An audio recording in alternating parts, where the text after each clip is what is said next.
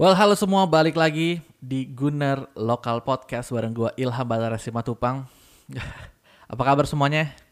Semua pendengar Gunner Local Podcast atau juga yang nonton di YouTube.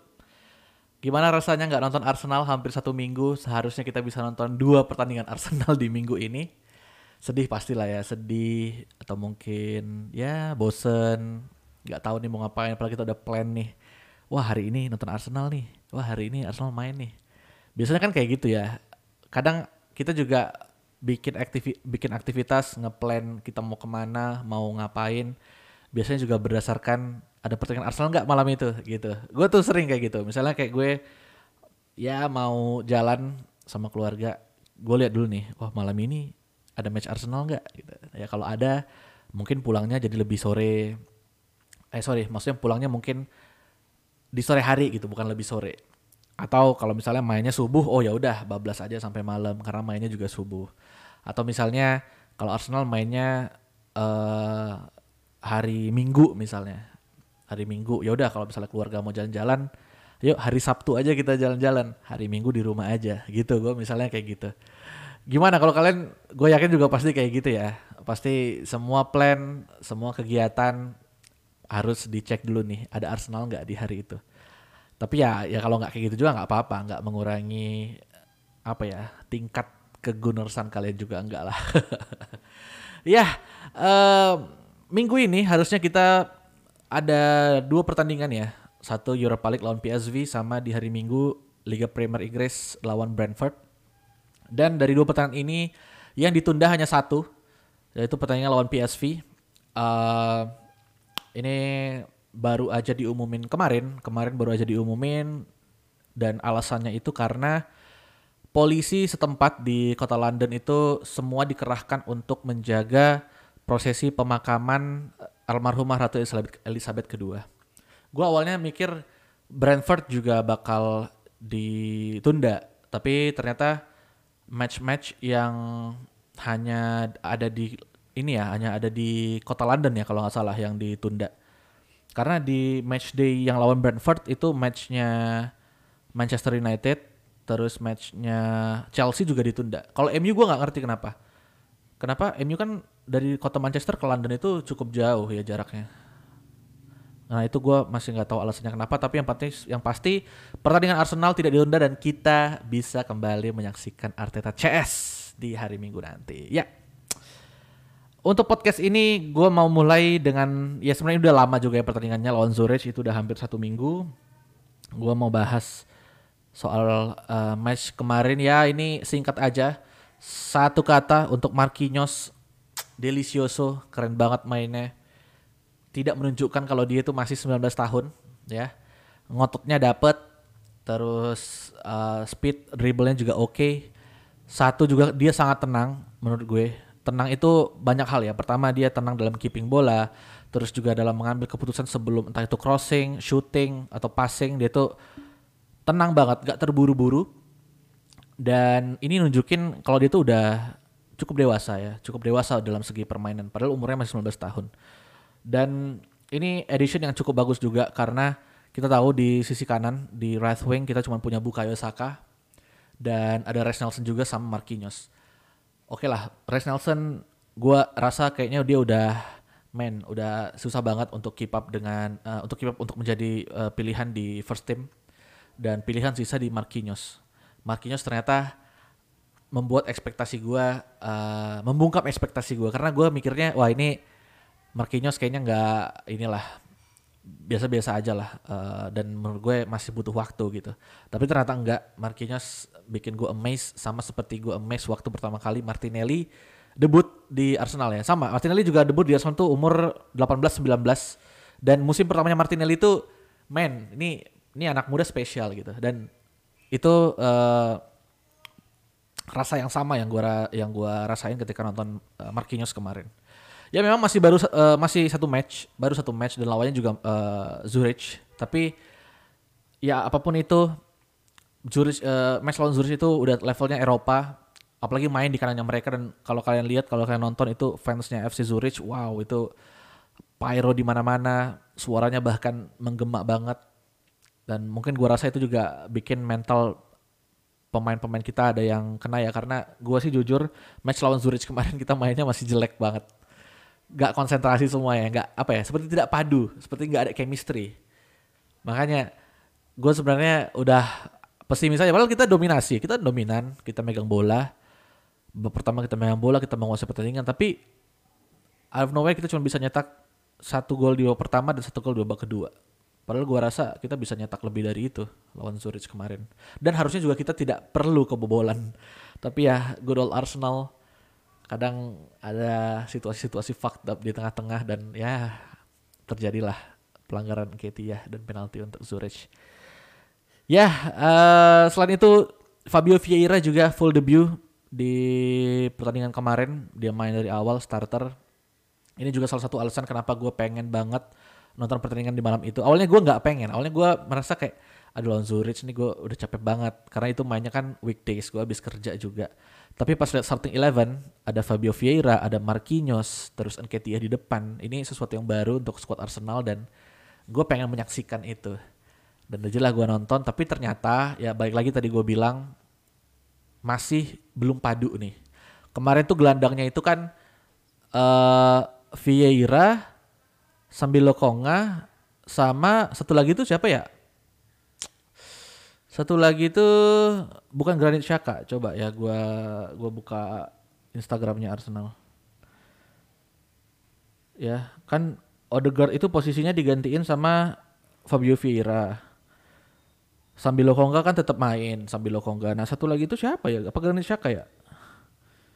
Oh iya Granit Xhaka. Nah 3 pemain ini menurut gua masih belum padu ya. Terbukti di tengah itu kita benar-benar, ini dari pandangan gue, menurut gue di pertandingan lawan Zurich midfield kita tuh benar-benar nggak berdaya. Padahal bola tuh sering banget dikuasain sama mereka, tapi progresi umpan ke Nketiah atau ke sayap tuh nggak muncul di situ. Malah beberapa serangan itu banyak tuh dieksekusi sama si Marquinhos atau Martinelli. Dan ini nunjukin memang ya memang butuh waktu ya, apalagi Fabio Vieira pemain baru, terus Granit Xhaka dan Sambi Lokonga juga baru main bareng ya 2 atau 3 match terakhir. Jadi ya perlu inilah ya, perlu adaptasi juga. Tapi dengan kita berhasil menang lawan Zurich ya itu udah bikin inilah, udah bikin cukup lega untuk menghadapi match-match UEL selanjutnya. Kalau menurut kalian gimana? Ya banyak juga yang bilang semua tuh pada nge-highlight Marquinhos, semua meng-highlight Marquinhos. Jadi gue nge-praise Marquinhos ya udah secukupnya aja, karena balik lagi ini baru 1 game, tapi ya credits where it's due lah.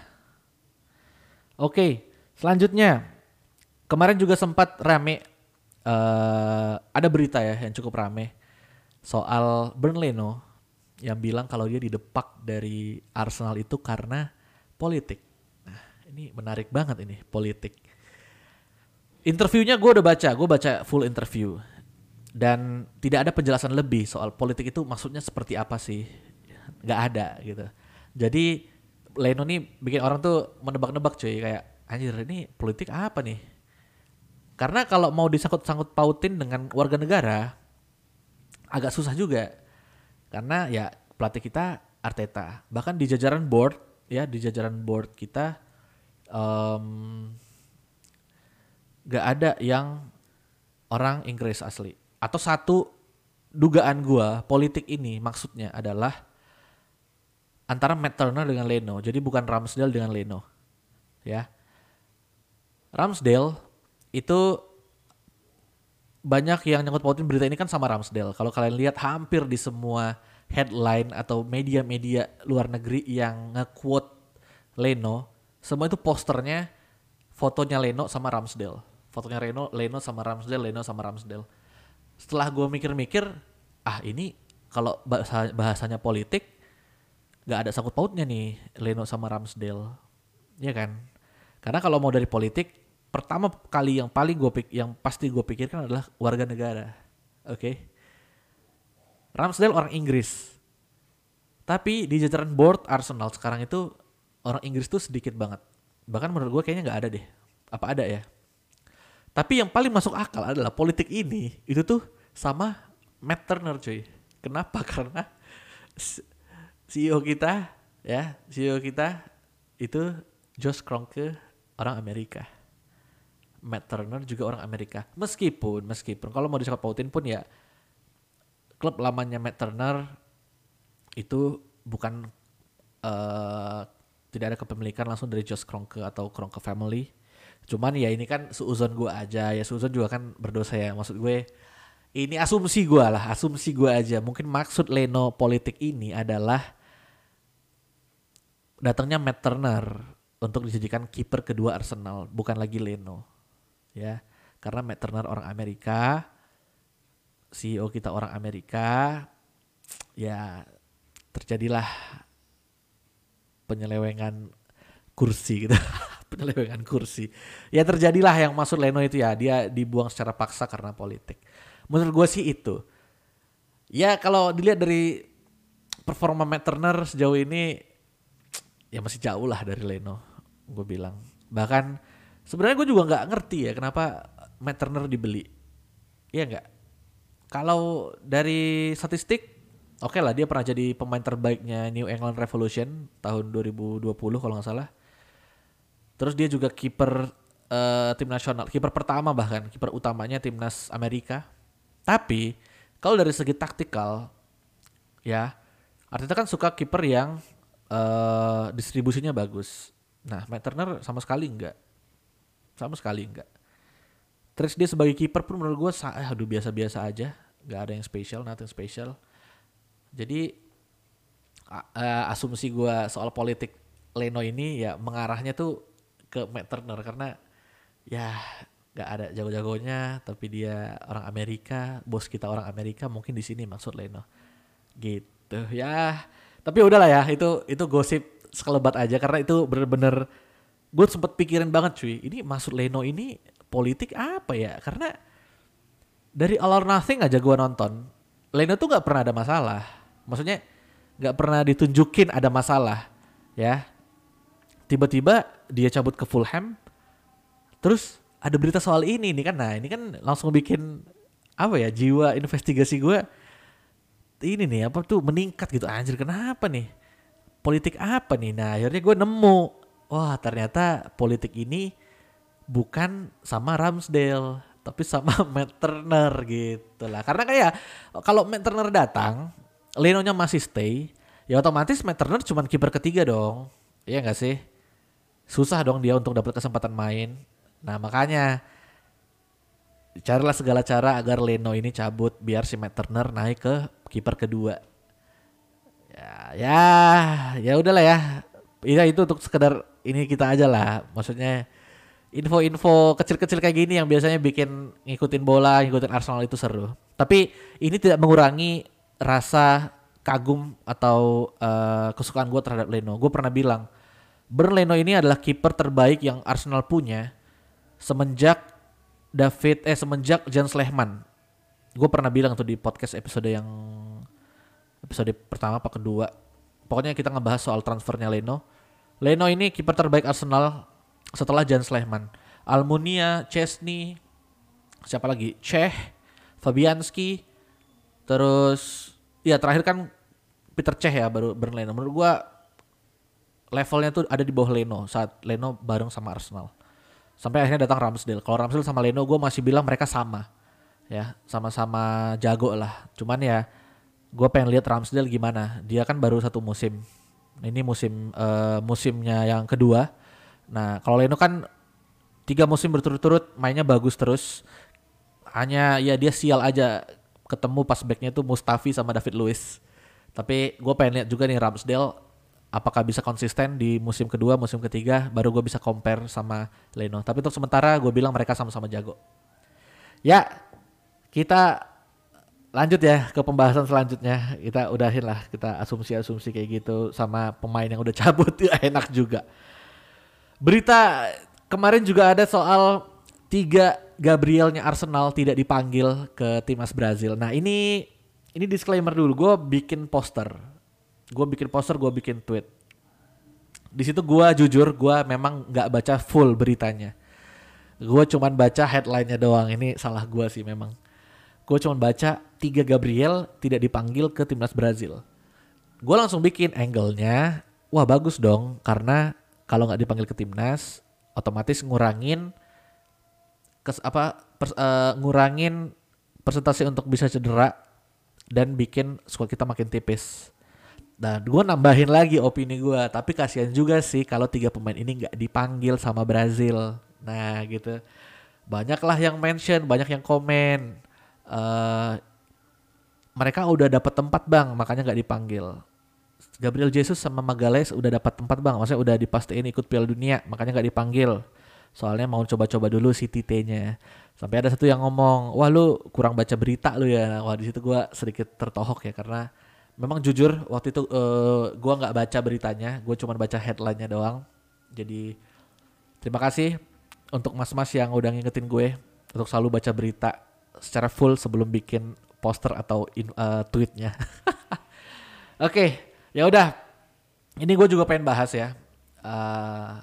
Magalhães sama Gabriel Jesus dibilang sama Tite udah pasti ikut Piala Dunia. Ini udah jadi satu warning ya buat Arteta, karena Gabriel Magalhães dan Jesus ini pemain utamanya kita. Dan Piala Dunia itu mulai dan selesai itu sebelum transfer Januari. Otomatis apalagi Liga Inggris itu langsung dimulai 2 minggu setelah Piala Dunia selesai. Kita kan ada Boxing Day juga di Liga Inggris. Ini juga harus dicek sama Arteta gimana kesiapan tim. Kita cuma punya 2 striker sekarang. Nketiah sama Gabriel Jesus. Bahkan Nketiah tuh kalau nggak salah masih orang Inggris gak sih? Apa orang Ghana sekarang? Nah tapi kan Ghana sama Inggris ini sama-sama lolos Piala Dunia cuy. Makanya gue rada serem juga. Kalau Ghana kan namanya tim Afrika, pasti kalau ada pemainnya di Eropa ya 90% pasti dipanggil lah. Kalau Inggris sekarang kan strikernya ya memang lumayan banyak. Harry Kane, Calvert-Lewin, terus ada siapa itu strikernya Jamie Vardy. Siapa lagi striker Inggris? Marcus Rashford. Tapi kan ini nih striker-striker muda ini kan kalau dijabarin, Nketiah tuh ada di top 3 lah menurut gua untuk striker yang muda. Dan bisa aja cuy kalau misalnya cedera nih, 2 striker Inggris cedera, Nketiah juga bisa dipanggil. Otomatis 2 striker utama kita tuh ada di 50-50 condition setelah Piala Dunia. Nah, ini agak serem. Gabriel Magalhães juga. Kalau back gue ya lumayan inilah, agak sedikit gak terlalu se-worry dengan striker ya. Karena back ya meskipun hampir semua back kita juga kayaknya dipanggil ke Piala Dunia, tapi semuanya tuh belum ada yang pasti kecuali Gabriel Magalhães. Ben White waktu Euro itu dipanggil juga karena ada siapa yang cedera? Trent Arnold ya cedera ya. Alot cedera, akhirnya dipanggil Ben White. Jadi mungkin dia belum pilihan utama. Dan sekarang juga pilihan utamanya itu kan masih Maguire, terus John Stones ya. Ya gak sih? Ben White itu bahkan kayaknya gak dipanggil deh, karena masih kalah sama Tarkowski dan Connor Cody juga. Kalau Saliba, mungkin Saliba juga masih muda, mungkin belum dipanggil karena Prancis juga back tengahnya bagus-bagus ya. Jules Koundé, terus masih ada Varane, Pavard, dan lain-lain. Dan ya, back gue gak terlalu worry. Nah, yang kasihan itu malah Martinelli sebenarnya. Martinelli kata Tite, entah kata Tite atau kata apa ya, pokoknya ada yang bilang dia tuh kalah saing sama Neymar dan Vinicius Junior.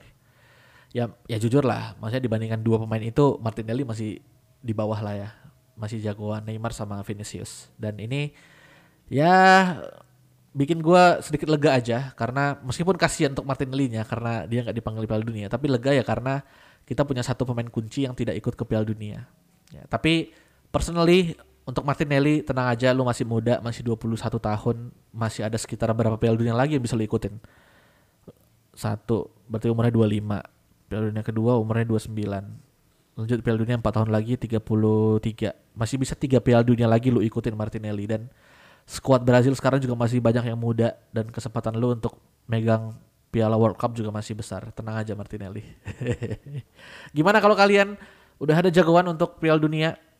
Kalau ngomongin Piala Dunia, gue gue dari dulu memang seneng negara itu Jerman, jujur. Dari zamannya 2010 sebenarnya gue demen Jerman.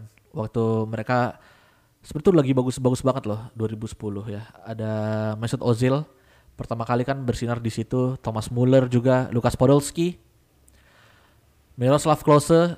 Terus lanjut di 2014 mereka akhirnya juara. Mereka juara Piala Dunia. Dan lanjut di 2018 mereka hancur parah. Tapi gue sebenarnya jujur gue lebih senang Jerman. Ya meskipun ini kalau kalian lihat gue pakai jersey Italia, tim yang gak lolos Piala Dunia. Ini karena emang bagus aja jersinya. Tapi emang gue sukanya Jerman. Dan sekarang Jerman kita gak punya representatif ya dari Arsenal. Padahal dulu kita sempat ada Mertesacker, ada Mustafi juga sempat loh. Mustafi tuh pemenang Piala Dunia loh, hati-hati kalian. Tapi Mustafi udah di Arsenal belum sih?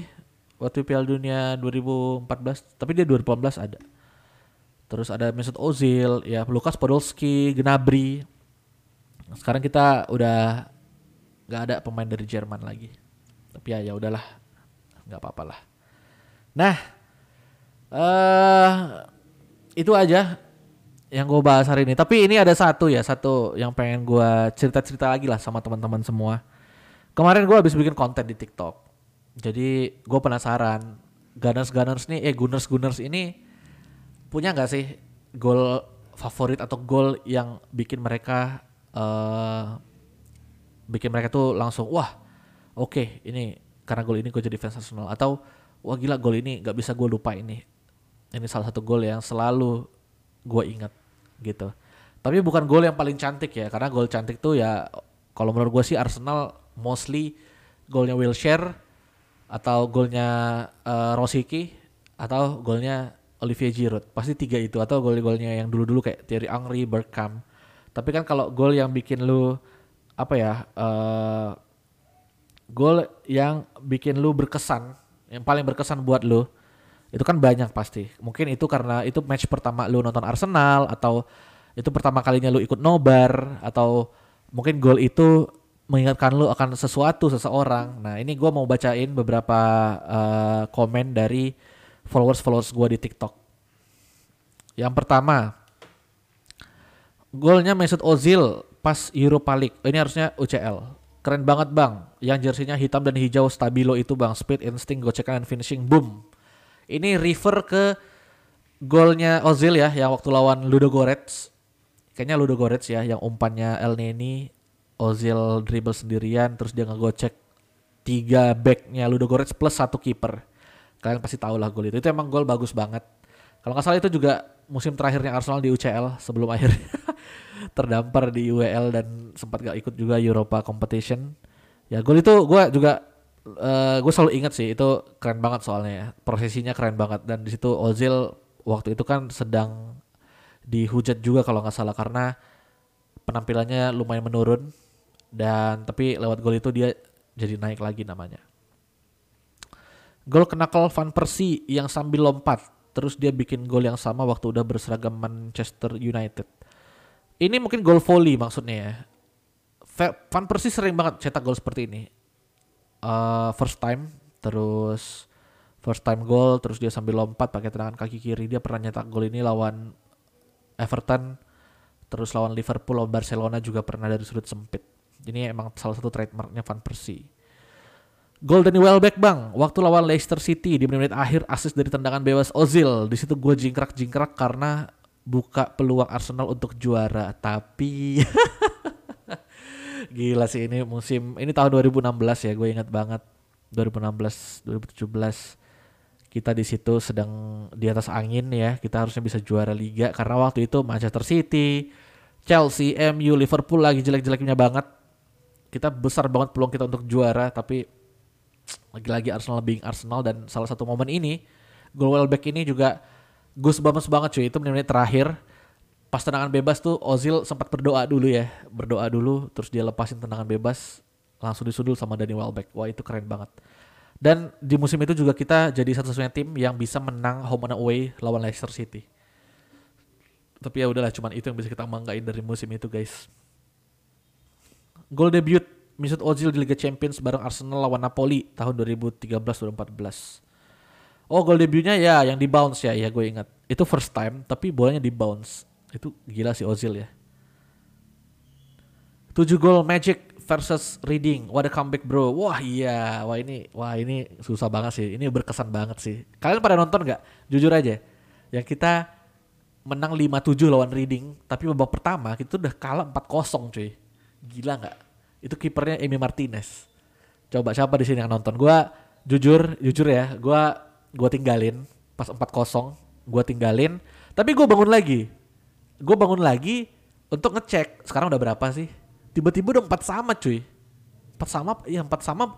Golnya terakhir itu golnya Walcott bikin 4 sama, akhirnya masuk ke perpanjangan waktu. Itu gue nonton sampai habis. Wah gila sih.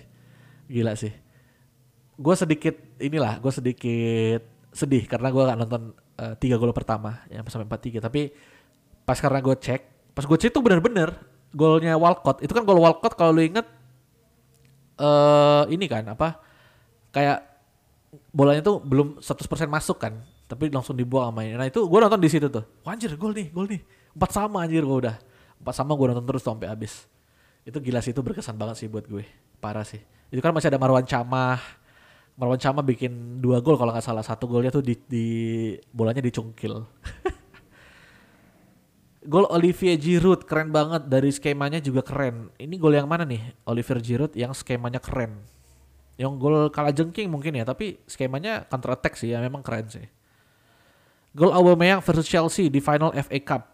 Oh, ini yang di ini ya. Di Kili 1 ya, Konzoma waktu itu kalau enggak salah di Kili. Gol Lacazette waktu lawan Wolves musim kemarin. Wah, ini keren banget. Ya ini salah satu kontender gol terbaik kita di musim itu juga. Cuman yang menang golnya Martinelli, sama juga spesial banget prosesnya. Gol Arshavin 2-1 Barcelona. Gue menang taruhan banyak bang. Nah ini nih, ini kan berarti berkesan bukan karena golnya cantik, tapi karena dia menang taruhan banyak. Gol Wilshere versus Norwich bang. Arsenal tiki-takanya Liga Inggris. Ya betul. Gol tendangan roket Alexis pas lawan Liverpool 2014-2015. Ini yang mana ya? Ini gue sedikit lupa nih gol roketnya Alexis Sanchez. Lawan Liverpool yang mana ya dia roket ya? Yang gue ingat dia roket lawan MU. Kita menang 3-1. Comebacknya Arsenal lawan Chelsea. RVP kalau nggak salah penentunya. Golnya cantik bener. Skor 3-2. Yang mana tuh? Gue juga lupa. Gol Theo Walcott versus Newcastle tahun 2012. Skor akhirnya 7-3. Wah iya gue inget. Hat-tricknya Walcott lawan Newcastle. Ya gol ketiganya dia sempat jatuh terus bangun langsung ya. Padahal udah new peluit tuh. Wasit tapi karena dia bangun lagi. Peluitnya dilepas. Dia dribble ke kotak penalti. Terus dicungkil Tim Krul-nya. Wah gila keren banget gol itu. Gol Aaron Ramsdale di extra time final FA Cup 2014 versus Hull City. Karena itu trofi pertama saat saya fans sama Arsenal dari tahun 2008. Sama banget kita bro. Sama banget bro. Buka puasa di situ. Gol Henry versus Leeds tahun 2012 bang. FA Cup. Jadi berkesan karena legend yang balik ke Arsenal. Ya walaupun cuma 2 bulan aja karena jeda Liga Amerika. Ya ini cukup berkesan. Di situ Henry juga... lumayan banyak golnya, 5 kalau gak salah. Dan di match terakhirnya lawan Sunderland, dia nyetak gol penentu, kita menang 2-1. Gue masih ingat tuh. Gol kalajengking Giroud. Wah kalajengking Giroud banyak ya. Mana? Free kick Santi Cazorla, final FA Cup versus Hull. Wah ini merinding ya. Ini bikin skor jadi 2-1.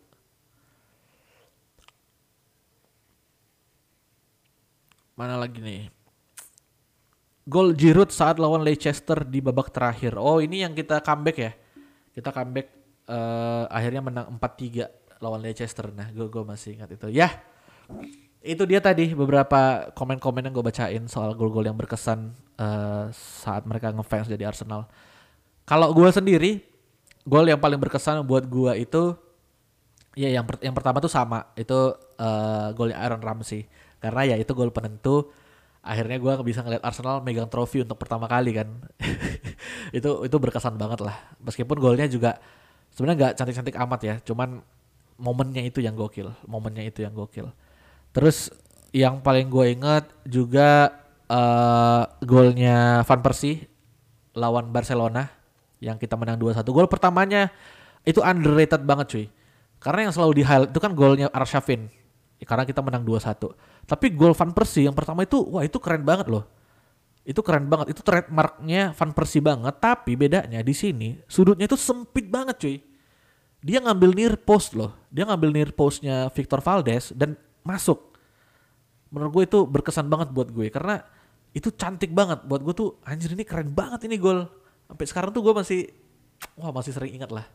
Sama satu lagi yang berkesan banget buat gue adalah golnya Samir Nasri lawan FC Porto di UCL. Kita menang 5-0. Itu Nasri.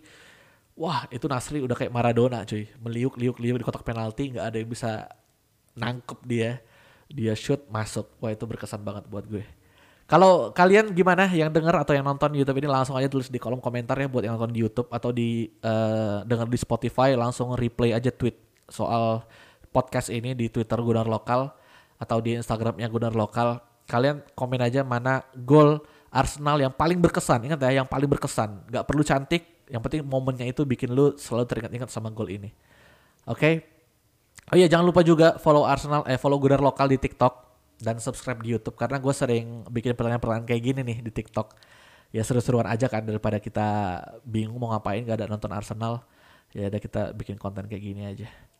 Oke, okay, ya udah setengah jam juga ini episode, lumayan panjang juga. Dan ya, thank you buat yang udah dengerin, yang udah nonton juga di YouTube, thank you banget. Kalian semua benar-benar bikin gue jadi makin semangat untuk bikin podcast, bikin konten. Dan ya, selamat nonton Arsenal nanti hari Minggu. Kita lawan Brentford, kita nonton Arsenal lagi, ngelihat pemain idola kita lagi, lihat tim idola kita lagi. Semoga tren positif kita kembali lagi ya. Meskipun setelah kemarin sempat turun, kalah 3-1 lawan MU. Ya semoga lawan Brentford ini bisa jadi titik balik untuk kita bersinar kembali sebelum menghadapi bulan yang berat di bulan Oktober. Oke, gua Ilham Batara Simatupang pamit. Sampai jumpa di episode podcast selanjutnya. Bye-bye.